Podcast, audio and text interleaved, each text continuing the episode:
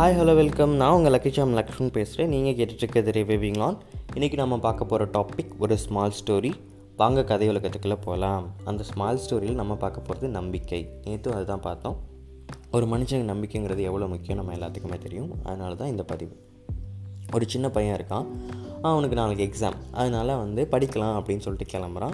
கரெக்டாக அந்த டைமில் கரண்ட்டு கட் ஆகிடுது சரி மெழுகுவர்த்திகள் ஏற்றி வச்சு படிக்கலாம் அப்படின்னு சொல்லிட்டு ஒரு நாலு மெழுகுவர்த்தி ஏற்றுறான் ஏற்றிட்டு வேர்க்க ஆரம்பிக்குது அவனுக்கு. அதனால் லைட்டாக ஜன்னலை திறந்து வச்சுட்டு புத்தகத்தில் எடுக்கலாம் அப்படின்னு சொல்லிட்டு வேறு ரூமுக்கு போகிறான் அந்த ஜன்னல் வழியாக லைட்டாக காற்று வந்து வீசுது. அந்த நாலு மெழுகுவர்த்தி ஏற்றி வச்சுருக்கான் இல்லையா? அதில் மொதல் மெழுகுவர்த்தி பேர் வந்து அமைதி. அது என்ன பண்ணுது? ரொம்ப அமைதியாக இருக்குது எரிஞ்சிக்கிட்டே இருக்குது காற்று அடித்த உடனே அணைஞ்சு போயிடுது. ஏன்னா வந்து நான் அமைதியாக தான் இருப்பேன். யாராச்சும் வந்து என்னை சீண்டுனா நான் வந்து அணைஞ்சு போயிடுவேன் அப்படின்னு சொல்லிட்டு அது அமைதியாக அணைஞ்சு போயிடுது. அடுத்த மெழுகுவர்த்தி அன்பு. அன்பு வந்து கொஞ்சம் அமைதியை விட அதிக நேரம் எரியுது. இருந்தாலும் வந்து நான் என்னாலையும் தாக்கு பிடிக்க முடியாது. என்னை யாராச்சும் கடினமாக பேசினாலோ இல்லை வந்து கொஞ்சம் சீண்டுனாலோ நான் வந்து உடஞ்சிருவேன் அப்படின்னு சொல்லிட்டு அதுவும் அணைஞ்சு போயிடுது அன்பும். அடுத்து மூணாவது ஒன்று இருக்குது அது பேர் அறிவு. அறிவுங்கிற மெழுகுவர்த்தியும் எரிஞ்சிக்கிட்டு இருக்குது அதுவும் கொஞ்ச நேரம் அன்பை விட வந்து கொஞ்சம் அதிகமாகவே தாக்கு பிடிக்குது. அப்புறம் அது யோசிக்குது. காற்று அடித்தா விளக்கு அணைகிறது ரொம்ப இயல்பு தானே? அதுதானே வந்து சயின்ஸு. அப்படின்னு யோசிச்சுட்டு விதி பிரகாரம் நான் வந்து அணைஞ்சு தான் ஆகணும் அப்படின்னு சொல்லிட்டு அதுவும் அணைஞ்சிருது.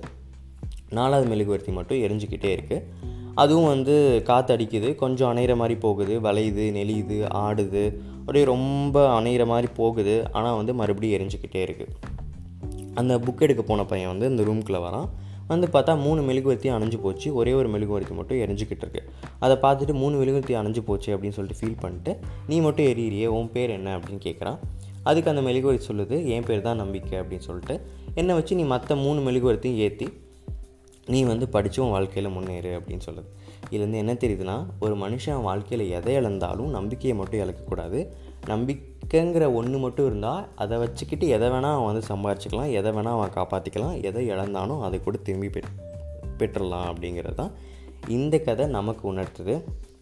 ஆமாங்க எப்போதுமே நம்பிக்கை ரொம்ப முக்கியம். ஒரு மனுஷனுக்கு எது இல்லைனாலும் நம்பிக்கை இல்லைன்னா அவனால் வந்து எதையுமே சாதிக்க முடியாது. எல்லாமே இருந்தாலும் நம்பிக்கை இல்லைனாலும் எதையுமே சாதிக்க முடியாது. அவனால் நம்பிக்கை ஒன்றை வச்சு இந்த உலகத்தையே வெல்லலாம் அப்படிங்கிறது தான் இந்த கதை நமக்கு சொல்ல வர்றது.